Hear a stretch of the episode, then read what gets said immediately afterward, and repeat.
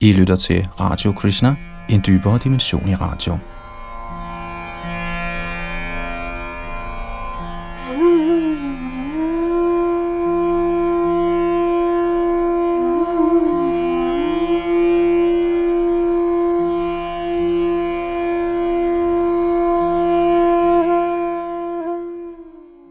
Kapitel 30 i Srimad Bhagavatams 10. bog hedder Gopierne leder efter Krishna. Og øh, det gør de, fordi Krishna han forsvandt, som vi hørte sidste gang.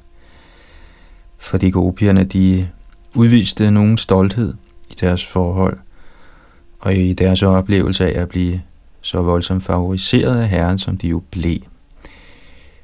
Som vi hørte om sidste gang, da de mødtes til Rasa-dansens indledning. Denne her gang så øh, hører vi om, hvordan de prøver på at finde ham igen på forskellige måder, og hvordan deres kærlighed blev så ekstatisk, at de nærmest blev vanvittige efter Krishna, da han pludselig forsvandt, efter de jo nu havde opnået hans fortrolige samvær. Hvordan det udvikler sig, skal vi høre om denne gang, og det er Yadunanda Das på mikrofonen. Han styrer teknikken og produktionen, og for oversættelser og kommentarer står Prabhupads to disciple, Ridananda Das Goswami og Gopi Brandan, der med hjælp fra dels Prabhupads egne og også tidligere mestre, såsom især Vishwanath Chakravarti Thakurs forklaringer, har samlet denne del af Bhagavatam.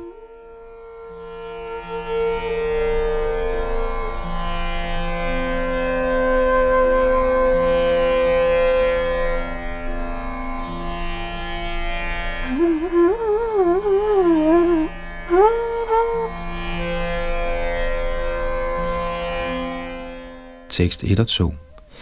Sukadev Goswami sagde, da herren Krishna forsvandt så pludselig, følte gopierne stor sorg ved at miste ham af syne, ligesom en flok hundelefanter, der har mistet deres mage. Som kohørte kvinderne huskede Krishna ved deres hjerter, overvældet af hans bevægelser og kærlige smil, hans lejende blikke og fortryllende samtaler, og af de mange andre tidsfordriv, han plejede at nyde sammen med dem. Således fordybet i tanker på Krishna, Ramaras herre, begyndte gopierne at efterligne hans forskellige transcendentale tidsfordriv. Kommentar Shrita Vishwanath Chakravarti Thakur beskriver følgende charmerende udveksling mellem Krishna og gopierne. Krishna sagde til en gopi, Min kære lilje, vil du give din honning til denne meget tørstige honningbi eller ej? Gopin svarede, Kære bi, Liljernes ægtemand er solen, ikke bien, så hvorfor hævder du, at min honning tilhører dig? Men kære lilje, det ligger i selve jeres væsen, at I liljer ikke giver jeres honning til jeres ægtemand solen, men snarere til jeres elsker, bien. Gopin, der således blev overvundet af Krishnas ord, lå og gav ham derpå sine læber som honning til at drikke. Shrita Vishana Chakravarti beskriver også følgende samtale. Krishna sagde til en gopi, Åh, oh, jeg kan forstå, at da du nærmede dig nibærtræet, der står her, bliver du bidt af en forvågen slange. Den skifter allerede nået til dit bryst. Men siden du er en pæn pige, har du ikke bedt mig om at kurere dig. Alligevel er jeg kommet, da jeg af natur er barmhjertig. Nu, mens jeg masserer din krop med mine hænder, vil jeg fremsige et mantra for at modvirke slangens gift. Gobin sagde, Men kære slange til mig, ingen slange har bidt mig, Gå hen og masser kroppen på en pige, der faktisk lider af et slangebid. Kom nu, min kære respektable pige, fra din skælvende stemme forstår jeg, at du har fået feber som reaktion på forgiftning. Da jeg nu ved dette, vil jeg blive skyldig i drabet på en uskyldig kvinde, hvis ikke jeg tager mig af dig. Så lad mig behandle dig. Herved anbragte Krishna sine negle på Gopins bryst.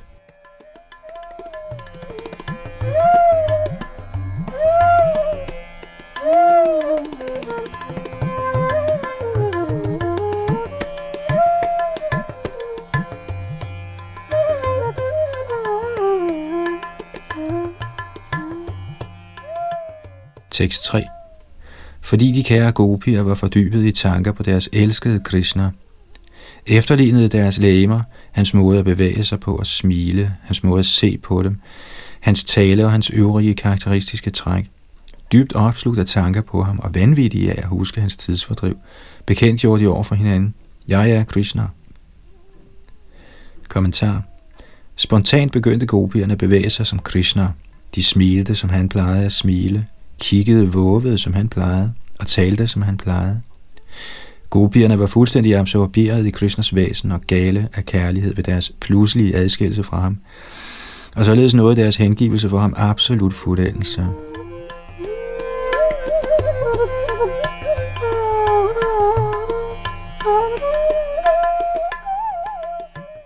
Tekst 4 mens de sang højt om Krishna, ledte de efter ham over hele Vrindavans skoven som en flok afsindige kvinder. De spurgte selv træerne om ham, der som oversælen er til stede inde i og uden for alle skabte ting, ligesom himlen. Kommentar Fortabt i galskaben af kærlighed til Krishna, spurgte gopierne endda træerne af Vrindavan om ham. Selvfølgelig er der ingen egentlig adskillelse fra Krishna, siden han er den algennemtrængende oversjæl.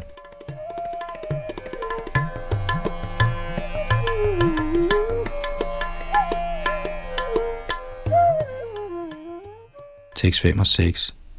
Gopierne sagde, O Ashwata træ, O Plaksha, O Nyagrodha, har I set Krishna?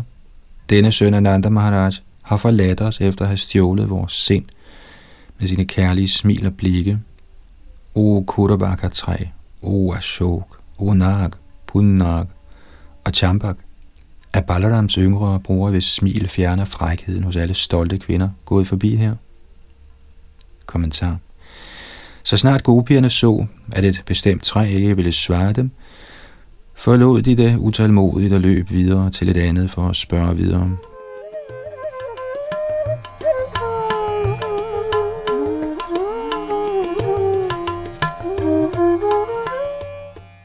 Tekst 7 O venlige Tulsi, for hvem Govindas fødder er så dyrebare, har du set den ufejlbarlige gå forbi, iført dig og omgivet af sværme af bier?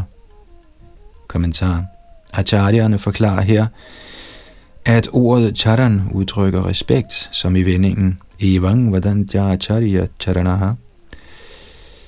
Bierne, der summede omkring Shri Govindas blomsterkrans, var tiltrukket af duften fra Tulsi Manjarierne, han blev tilbudt. Gopierne følte, at træerne ikke havde svaret, fordi de var hanner, men at Tulsi, der var hunkøn, ville vise forståelse for deres tilstand.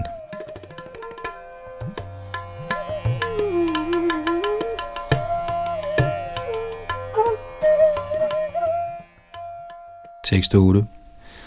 O Umalika, O Malika, O og Yudika. Hamad har passeret forbi her og glædet jer med berøringen af sin hånd. Kommentar. Da ikke engang selveste Tulsi svarede gopierne, gik de hen til de duftende jasminblomster. Gopierne, der så, at jasminrankerne ydmygt bøjede sig ned, gik ud fra, at disse planter må have set Krishna, og at de derfor udviste ydmyghed i deres ekstase.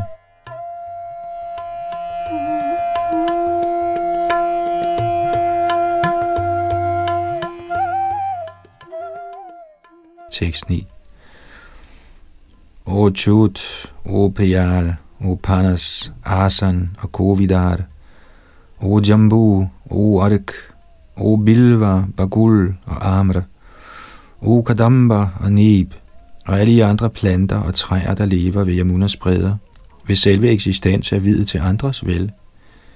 Vi gopier er gået fra forstanden, så fortæl os venligst, hvor Krishna er gået hen. Kommentar Ifølge Srila Jiv Goswami er chut en mango slyngplante, hvorimod amra er et mango træ.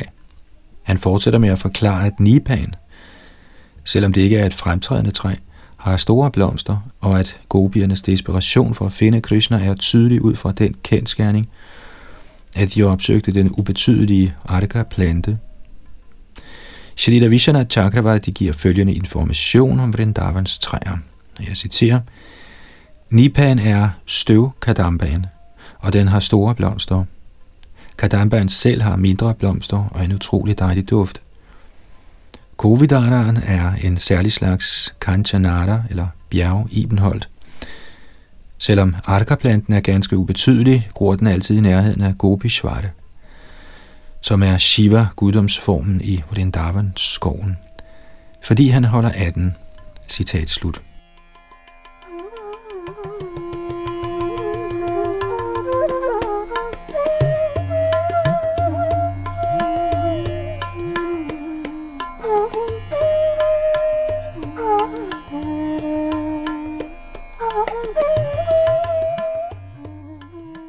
6.10 O moder jord, hvilken strenghed overholdt du for at blive berørt af herren Kesavs lotusfødder, der har bragt dig sådan glæde, at dine hår rejser sig. Du ser utrolig smuk ud i denne tilstand. Var det under herrens nuværende åbenbaring, at du opnåede dette ekstatiske symptom? Eller var det måske meget tidligere, da han trådte på dig i sin skikkelse som dværgen Varmandev? Eller endda før, da han omfavnede dig i sin form som vildsvinet Varahadev? Kommentar. Sila Vishwanath Chakravarti forklarer gopiernes tanker som følger. Citat. Måske hørte træerne og planterne ikke vores spørgsmål, fordi de var i trance i meditation på Vishnu. Eller måske da de jo ikke vil fortælle os, hvor Krishna er gået hen, er de hårdhjertede, selvom de bor på et helligt sted. Nå, men hvad nytter det unødvendigt at kritisere beboerne på et helligt sted? Vi kan alligevel ikke afgøre, om de faktisk ved, hvor Krishna er henne. Så lad os finde nogen, der med sikkerhed ved, hvor han er.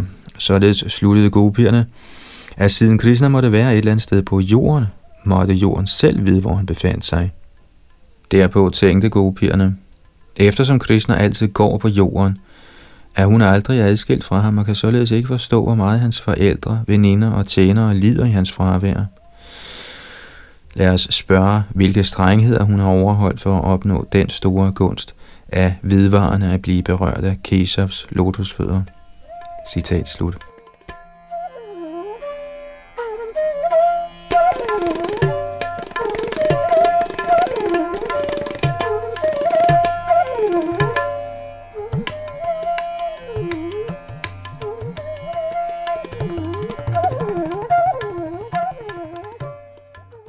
Tekst 11 O ven, hustru til jorden, har herren Achuta været her med sin elskede og bragt dine øjne stor glæde. Ja, der blæser en duft denne vej fra hans krans af kunderblomster. Der blev smurt med kumkum fra hans kærestes bryster, da han omfavnede hende. Kommentar Srila Vishana Chakravarti giver følgende charmerende kommentar til dette vers. Citat. Gopierne talte til en dog. O ven, hustru til jorden, ud fra lyksaligheden i dine klare øjne kan vi konstatere, at Shri Krishna har forøget din glæde med skønheden af sine lemmer, sit ansigt osv. Du higer efter at realisere ekstasen af at se Krishna, og således følger dine øjne ham. Faktisk taber du ham aldrig af syne. Gopierne, der så, at doen blot gik videre på sædvanlig vis, udbrød. Åh, oh, fortæller du også, at du har set Krishna? Se, mens denne jord går, vender hun hele tiden hovedet om mod os, som om hun ville sige, jeg vil vise ham for jer, følg blot mig, og jeg vil vise jer Krishna. I dette nådesløse Vrindavan er hun den eneste nåde i person. Som gopierne fulgte doen, mistede de på et tidspunkt synet af den, og de udråbte, Åh, hvorfor kan vi ikke se jorden, der viser os vej til Krishna? En af gopierne foreslår, at Krishna må være et eller andet sted i nærheden, og at jorden, der er bange for ham, må have gemt sig for at undgå den mulige fejl at røbe hans tilstedeværelse. Mens de gætter på den måde, opfanger gopierne en duft, der ved et tilfælde blæser hen imod dem. Og de erklærer gentagende gange i stor jubel, ja, ja, det er her. Ved Krishnas fysiske kontakt med hans kæreste blev hans jasminkrans smurt med kumkumpulveret fra hendes bryster, og duften fra alle disse ting når os. Således duftede gopierne aromaen fra de to elskendes læmer, fra Krishnas jasminkrans og fra det kosmetiske pulver på brysterne af hans elskerinde. Citat slut.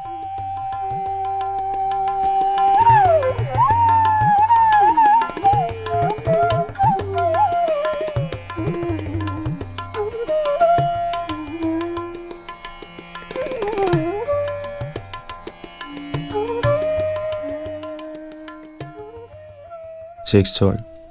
O træer, vi ser, at I bøjer jer ned. Da Dharmas yngre bror gik forbi her, fuldt af berusede bier, der sværmede omkring Tulsi manjardierne, der smykker hans blomsterkrans. Gengældte han da jeres erbødighed med kærlige blikke. Han må have hvilet sin arm på sin elskede skulder og holdt en lotusblomst i sin frie hånd. Kommentar Gopierne så, at træerne, der bukkede sig med en rigdom af frugter og blomster, viste Krishna erbødighed. Gopierne formodede, at Krishna for nylig måtte have gået den vej, siden træerne stadig bøjede sig ned. Fordi Krishna havde forladt gopierne for at gå med sin yndlingsveninde, var de jaloux og forestillede sig således, at han var blevet udmattet af sine kærlighedsaffærer og hvilede sin venstre arm på skulderen af sin elskede. Gopierne forestillede sig en videre, at Krishna må have holdt den blå lotus i sin højre hånd for at holde bierne væk, der ivrigt prøvede at angribe hans elskerindes ansigt, efter at have duftet det til aroma. Synet var så smukt, tænkte gopierne, at de gale bier havde forladt Tulsi-haven for at følge de to elskende.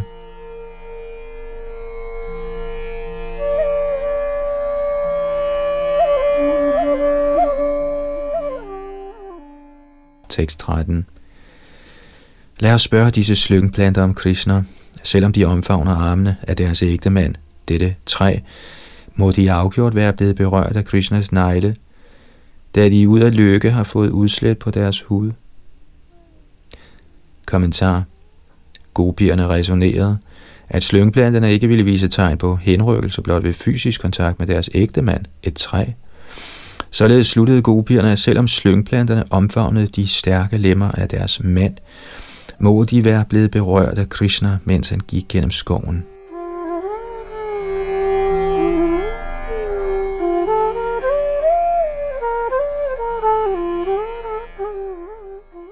Tekst 14-16 efter at have talt disse ord, begyndte gopierne i deres forvirring efter at have søgt efter Krishna at opføre hans forskellige tidsfordriv, helt opslugt af tanker på ham. En af gopierne efterlignede putterne, mens en anden legede Krishna som spæd og foregav at sutte på hendes bryst. En anden gopi, der græd i efterligning af baby Krishna, sparkede en gopi, der tog rollen som vogndæmonen Shakatasul. En gopi spillede rollen som Trinavadata, og bar med sig en anden, der spillede Krishna som spæd, mens endnu en anden gopi kravlede omkring med sine ankelbjæller klirrende, mens hun trak sine fødder efter sig. Kommentar Gopierne begyndte at efterligne alle Shri Krishnas tidsfordriv, begyndte med hans tidligste aktiviteter som spæd.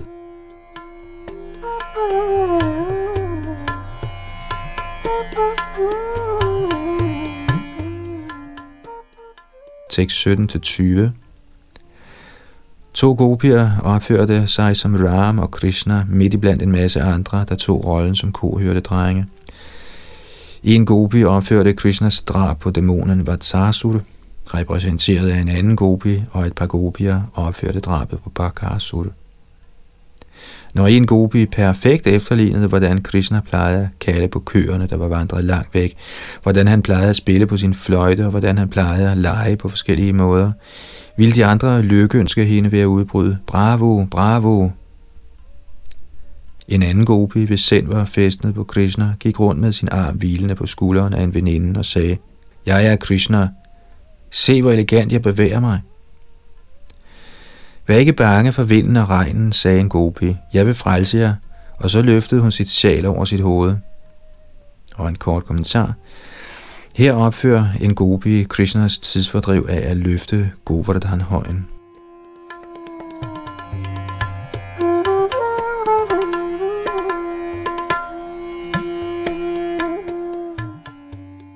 Tekst 21. Sukadev Goswami fortsatte. O konge, en gopi klatrede op på skuldrene af en anden, og mens hun satte foden på den andens hoved, sagde hun, Kan du se at komme væk herfra, din elendige slange? Du skal vide, at jeg har ladt mig føde i denne verden kun for at straffe de misundelige. Og en kort kommentar. Her opfører gopierne Krishnas afstraffelse af Kalia.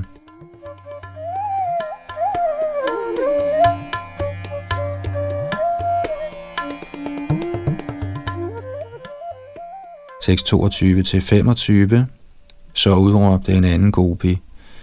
Kære kohørte drenge, se denne rasens skovbrand. Luk hurtigt jeres øjne, og jeg vil uden problemer beskytte jer. En gopi bandt sin slanke veninde med en blomsterkrans og sagde, Nu vil jeg binde denne dreng, som har knust smørkrukker og stjålet smøret. Den anden gopi skjulte da sit ansigt og sine smukke øjne og lød som om hun var bange.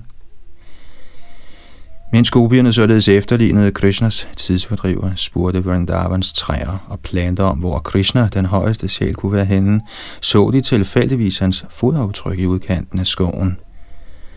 Gopierne sagde, mærkerne af et flag, en lotus, en tordenkile, en elefantstav, et bygkorn osv. på disse fodaftryk afslører klart, at de tilhører denne store sjæl, Nanda Maharajas søn. Kommentar Shalita Vishana Chakravarti Thakur giver i sin kommentar til dette vers følgende skriftlige information om symbolerne på Krishnas lotusfødder. Og jeg citerer, i de følgende vers udpeger Skanda Purana de bestemte steder på hans fødder, hvor Krishna bærer mærkerne af et flag og andre symboler, og årsagen til disse mærker. Dakshinasya padangushta mule chakrang bibhartyaja tatra bhakta janasyari shadvarga chedanaya saha som betyder, ved stortåens nederste del på hans højre fod, bærer den ufødte herre mærket af en diskos, der nedskærer hans hengivnes seks mentale fjender. Madhyamanguli muli kamala kamalamachuta dhyadre chitta dvire panam Lobhana yati shobhanam ved den mellemste tås nederste del på samme fod har herren Achuta en lotusblomst, der forøger grådigheden for ham i sindene hos de hengivne, der ligesom bier mediterer på hans fødder. Kanishta mulato vajrang bhakta papadri behedanam parshni madhen kushang bhakta chitte bhavashakarinam ved den nederste del af lilletogen er der en tordenkile, der smadrer bjergene af hans hengivnes reaktioner på tidligere sønder. Og på midten af hans hæl er mærket af en elefantstav, der bringer elefanterne hans hengivnes sind under kontrol. Bhoga sampanama yangadhate Yavam Angushta Paravani. Ledet på hans højre stortå bærer mærket af et bygkorn, der repræsenterer alle slags behagelige rigdomme. Skanda Purana udtaler også Vajram Vaidakshine Parashave Ankusho Vaitadagrata. En tordenkilde kan ses på højre side af hans højre fod, og en elefantstav nedenunder denne.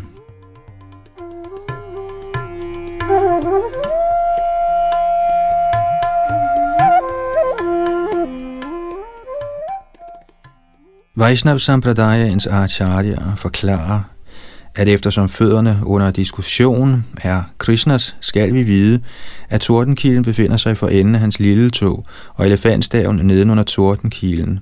En elefantstav på hælen tilhører snarere Narayan og andre vishnu ekspansioner. Således beskriver Skandapurana seks mærker på Krishnas højre fod, diskos, flag, lotus, tordenkile, elefantstav og bygkorn, og Vaishnav Toshani nævner endda flere mærker, en lodret linje, der begynder på midten af hans fod og strækker sig til mellemrummet mellem hans stortog og hans anden tog. En parasol nedenunder diskussen, ved nederste del af midten på hans fod, en gruppe af fire svastikaer i de fire hovedretninger. Ved de fire punkter, hvor hver svastika møder den næste, er der fire rosenæbler, og i midten af svastikaerne en ottekant. Det bliver til i alt 11 mærker på hans højre fod. Og her slutter citatet fra Vishwanath Chakravarti.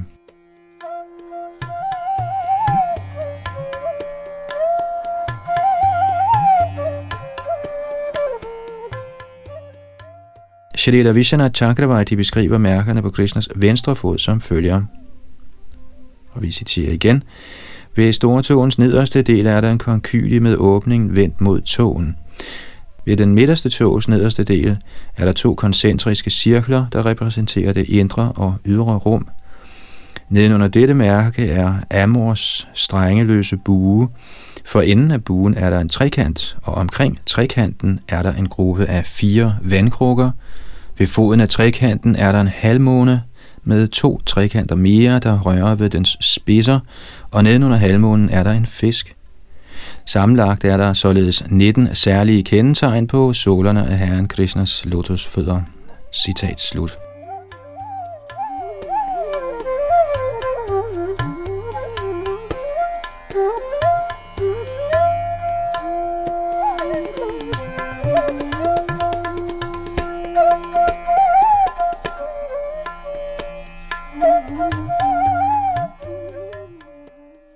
Tekst 26-28 Gopierne begyndte at følge Krishnas vej, viste hans mange fodspor, men da de så, at disse fodaftryk var blandet sammen med dem af hans mest afholdte veninde, blev de urolige og talte som følgere. Her ser vi fodsporene fra en gopi, der må have gået sammen med Nanda Maharajas søn.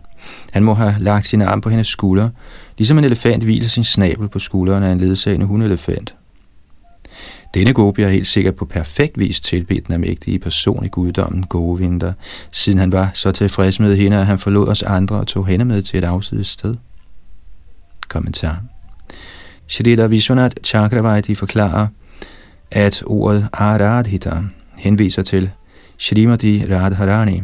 Han kommenterer, citat, Vismanden Sukadev Goswami har med stort besvær forsøgt at holde hendes navn skjult, men nu lyser det automatisk klart fra månen af hans mål. Det, at han har udtalt hendes navn, er så afgjort hendes nåde. Og således er ordet Aradhita som lyden fra en pauke, der bulrer for at bekendtgøre hendes ovenud gode held. Citat slut. Selvom gopierne talte, som var de Shalupa Srimati Radharani, var de i virkeligheden henrygte over at se, at hun havde erobret Shri Krishna.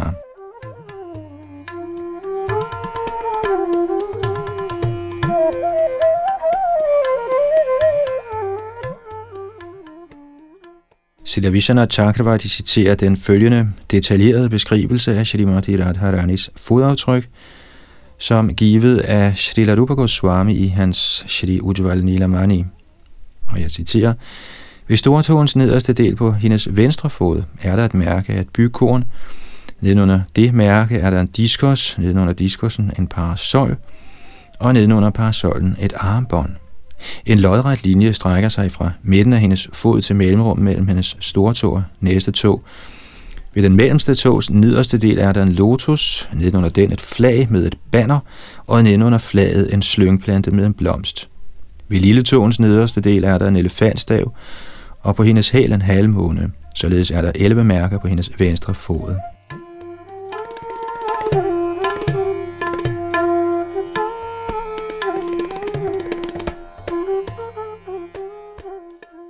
Ved den nederste del af stortåen på hendes højre fod er der en konkylie, og under den et spyd. Ved hendes lille tås nederste del på højre fod er der et offringsalter, nedenunder det en ørering, og nedenunder øreringen et spyd.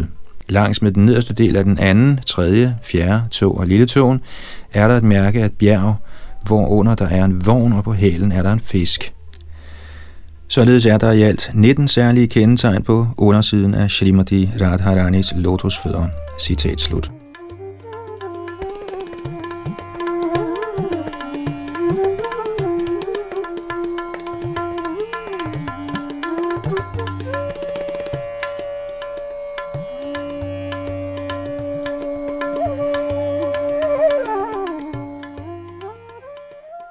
Tekst 29.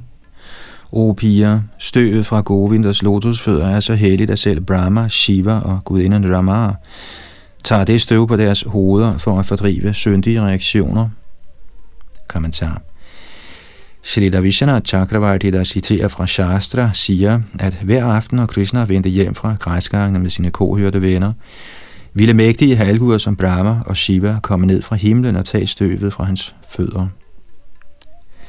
Mægtige personer som gudinden Rama, Vishnus hustru, Shiva og Brahma, er overhovedet ikke syndige, men i ekstasen af ren Krishna-bevidsthed føler de sig faldende og urene.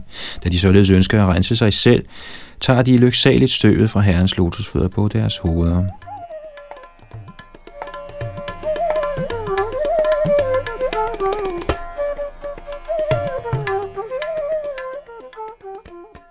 Tekst 30 og 31 Fodaftrykkene fra denne særlige gopi forstyrrer os meget. Af alle gopierne blev kun hun bragt til et afsides sted, hvor hun nyder Krishnas læber. Se, Vi kan ikke se hendes fodspor herover.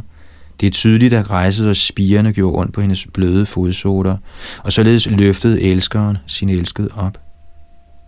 Se, kære gopier, her er lystende Krishnas fodspor presset dybere ned i jorden.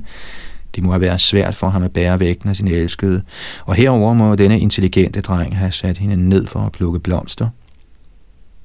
Kommentar Ordet Vadhum tilkendegiver, at selvom Krishna ikke officielt var gift med Radharani, havde han faktisk gjort hende til sin brude i Vrindavans skov.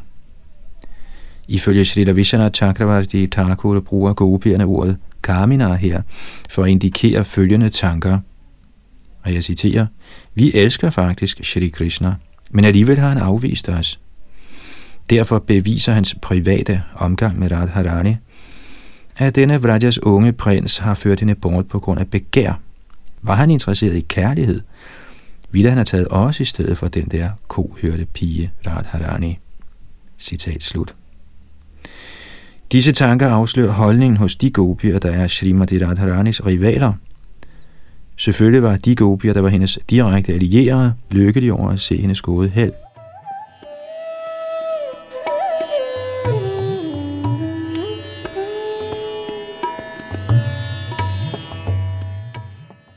tekst 32 og 33.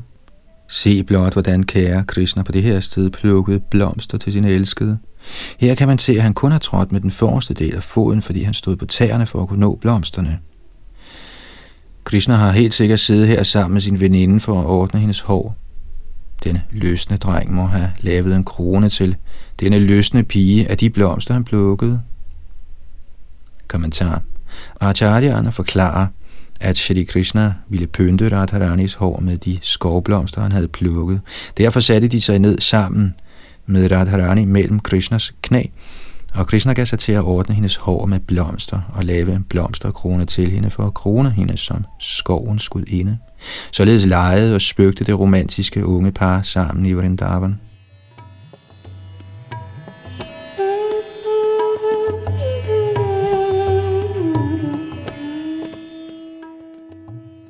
tekst 34, Sukadev Goswami sagde, Herren Krishna nød sammen med den gopi, selvom man kun nyder indeni, siden han er tilfreds og komplet i sig selv.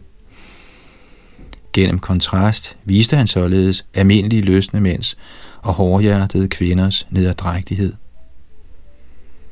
Kommentar Dette vers gendriver direkte den overfladiske kritik, som materialistiske mennesker er til retter mod Krishnas tidsfordriv. Filosofen Aristoteles hævdede, at almindelige aktiviteter ikke er gudværdige, og med den idé i tankerne erklærer nogle personer, at siden Krishnas aktiviteter ligner almindelige menneskers, kan han ikke være den absolute sandhed. Men i dette vers understreger Sukadev Goswami eftertrykkeligt, at Krishna handler på den befriede platform af tilfredshed i selvet. Den kendskærning bliver her angivet med udtrykkene Atmarata, Atmarama og Akandita. Det er ubegribeligt for almindelige mennesker, at en flot ung dreng og en smuk ung pige, der nyder romantiske kærlighedsaffærer i skovens måneskin, kan handle i renhed, fri for egoistisk begær og lyst. Men selvom Krishna er ufattelig for almindelige personer, kan de, som elsker ham, let erkende hans aktiviteters absolute rene natur. Man kunne indvende, at skønheden findes i beskuerens øjne, og at Krishnas hengivne således kun forestiller sig, at Herrens aktiviteter er ubesmittede. Dette argument bortser fra mange vigtige kendskærninger. For det første kræver Krishna-bevidsthedens vej, der er beregnet på at udvikle kærlighed til Krishna, at kandidaten strengt følger fire regulerende principper. Ingen utilladt sex, ingen hasardspil, ingen beruselse og ingen indtagelse af kød, fisk eller æg. Når man er fri for materiel lyst og hæver sig til den befriede platform hinsides materiel begær, erkender man Herren Krishnas absolute skønhed. Denne proces er ikke teoretisk, den er blevet praktiseret og fuldført af mange tusinder af store vismænd, der har efterladt deres strålende eksempler, deres glimrende undervisning angående Krishna-bevidsthedens vej. Så afgjort findes skønheden i beskuerens øjne. I midlertid opfattes virkelig skønhed med sjælens øjne, og ikke med den materielle krops begærlige øjne. Derfor understreger den vediske litteratur igen og igen, at kun de, som er fri for materiel begær, kan se Krishnas skønhed med den rene sjæls øjne, der er smurt med kærligheden til Gud. Man kan slutteligt notere sig, at når man erkender Krishnas tidsfordriv, bliver man fri for enhver antydning af sexlyst. En sindstemning, der næppe kan være et resultat af at meditere på værslig sex.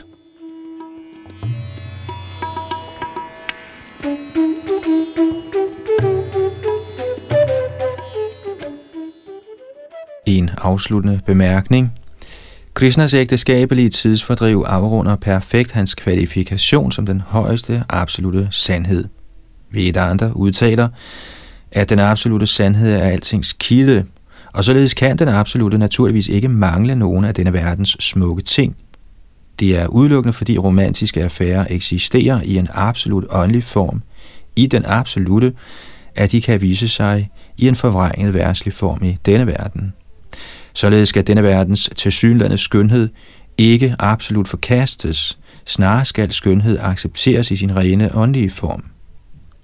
Siden tidernes morgen har mænd og kvinder ladet sig inspirere til poetisk henrykkelse gennem romancens kunst. Desværre fører denne verdens romance almindeligvis til knusende skuffelse, til vejebragt af hjertets forandringer eller af døden. Selvom vi således i begyndelsen måtte opleve romantiske affærer som smukke og dejlige, bliver de til sidst fordærvede af den materielle naturs stormløb. Alligevel er det urimeligt helt at forkaste romancen som begreb. Snarere skulle vi acceptere ægteskabelig tiltrækning i sin absolute, fuldendte rene form, som den findes i Gud, uden anstrøg af materiel lyst eller selviskhed. Denne rene ægteskabelige tiltrækning den absolute sandheds uovertrufne skønhed og glæde, er det, vi hører om her fra Srimad Bhagavatams vers.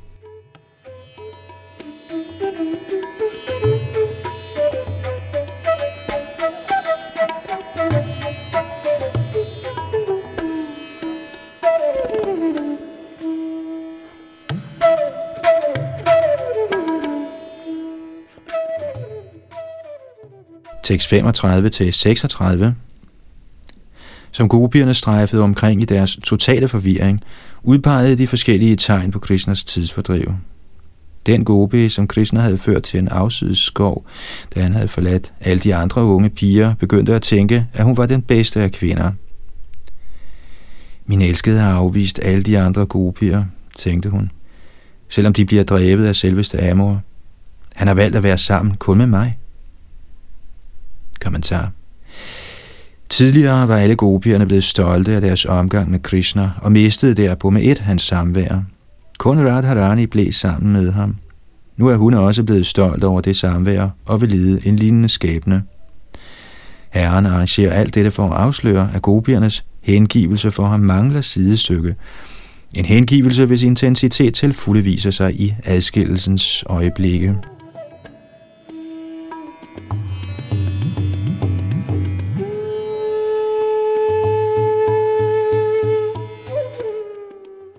Tekst 37 og 38. Mens de to elskende vandrede et sted i Vrindavanskoven, begyndte denne særlige gopi at føle sig stolt af sig selv. Hun fortalte herren Keshav, Jeg kan ikke gå længere. Vil du være så venlig at bære mig til det sted, du ønsker at gå? Således tiltalt svarede Krishna, bare sæt dig på mine skuldre. Men så snart han havde sagt det, forsvandt han. Hans elskede Gemalene følte da omgående stor anger. Kommentar Shrimati Radharani udviste stoltheden hos en smuk pige, der har bragt sin kæreste under kontrol. Således fortalte hun Krishna, Venligst bær mig til det sted, du ønsker at gå. Jeg kan ikke gå længere. Nu forsvinder Shri Krishna ud af syne og intensiverer således hendes ekstatiske kærlighed mere og mere.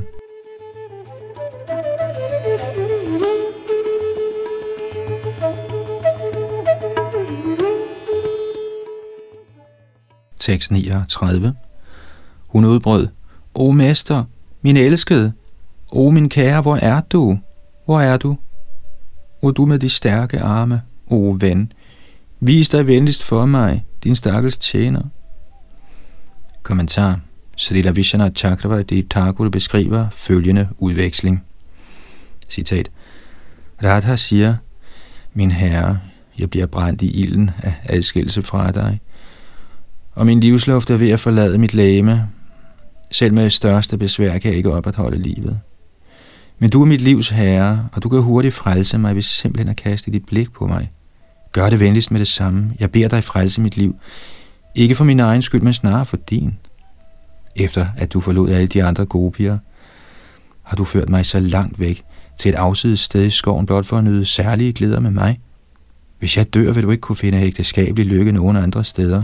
Du vil huske mig og således beklage dig i din sorg. Krishna svarer, så lad mig blive lykkelig. Hvad angår det dig? Men jeg holder så meget af dig. Jeg vil føle din ulykke millioner af gange mere end du. Selvom jeg allerede er død, vil jeg alligevel ikke kunne udholde den smerte, som selv en eneste plet på neglen af dine lotusfødder måtte føle. Ja, for at forhindre sådan smerte er jeg redde til at kaste mit liv bort millioner og er millioner af gange. Så vis venligst dig selv og forjag nu den ulykke. Men hvis din livsluft er lige ved at forlade dit læme, hvad kan jeg gøre for at forhindre det? Ganske enkelt ved dine armes berøring. Der er en lægeurt med kraften til at genopvække de døde. Vil min krop genvinde sit normale helbred, og min livsluft vil automatisk vende tilbage og blive min krop. Men du kender jo skovens stier uden min hjælp, så hvorfor beordrer du mig, som er kongens søn, og en meget ung og venlig dreng, der skal respekteres? Hvorfor befalede du, tag mig hvorhen du ønsker? Hvorfor gjorde du mig vred på den måde? Radha udbryder, Vær nu venlig at vise dig for din ulykkelige tjenestepige. Vær nådig imod mig. Vær nådig. Da jeg befalede dig, var jeg blevet overvældet af træthed. Jeg var så udmattet af at lege med dig. Tilgiv venligst derfor din stakkels tjener inde for det, hun sagde. Vær ikke vred. Det var kun fordi, du behandlede mig som en nær ven, selvom jeg er uværdig, at jeg talte sådan til dig. I orden, min elskede. Jeg er meget tilfreds med dig, så kom til mig. Men jeg er blevet blind og sorg. Jeg kan ikke se, hvor du er. Fortæl mig venligst, hvor du er. Citat slut.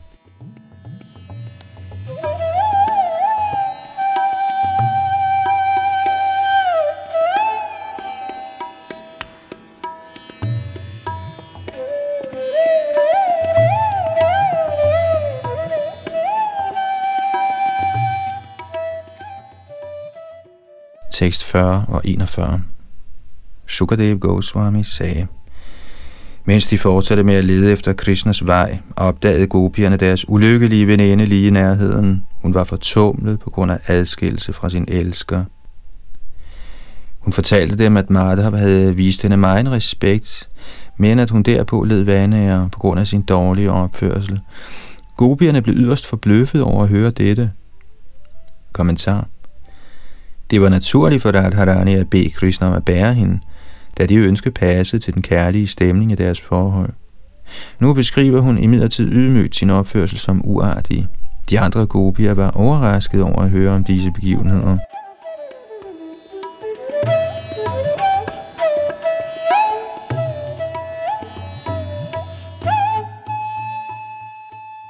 Tekst 42 i deres søgen efter Krishna kom gopierne dybt ind i skoven, så langt som måneskinnet strakte sig.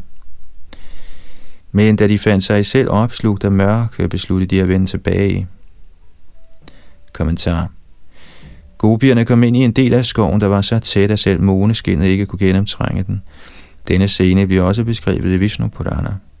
Pravishto Gahanang Krishna Padamatrana Lakshate Nivartadvang Sashankasya Naitadid Hiti Gocharaha Citat. En gopi sagde, Krishna er gået ind i en del af skoven, der er så mørk, at vi umuligt kan se hans fodspor. Lad os derfor forlade dette område, som ikke engang måneskinnet når. Citat slut.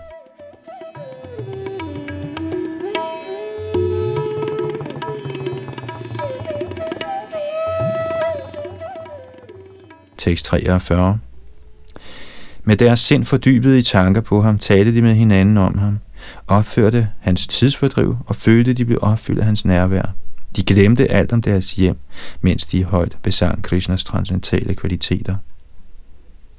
Kommentar. Faktisk er der for Herrens rene hengivne ingen adskillelse fra Krishna.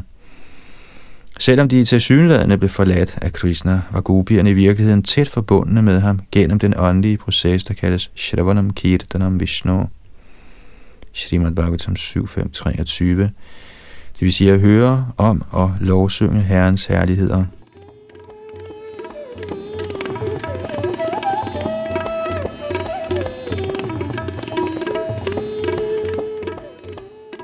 Tekst 44 Gopierne kom igen til Kalindis bred. Mens de mediterede på Krishna og ivrigt håbede på, at han ville komme, satte de sig ned sammen for at synge om ham. Kommentar Som udtalt i Katha Upanishad 1, 2, 23, Yame Vaisha Vrenute Tena Labhya. Citat. Oversjælen kan erkendes af den, han vælger. Citat slut. Således beder gopierne inderligt til, at Krishna vender tilbage til dem.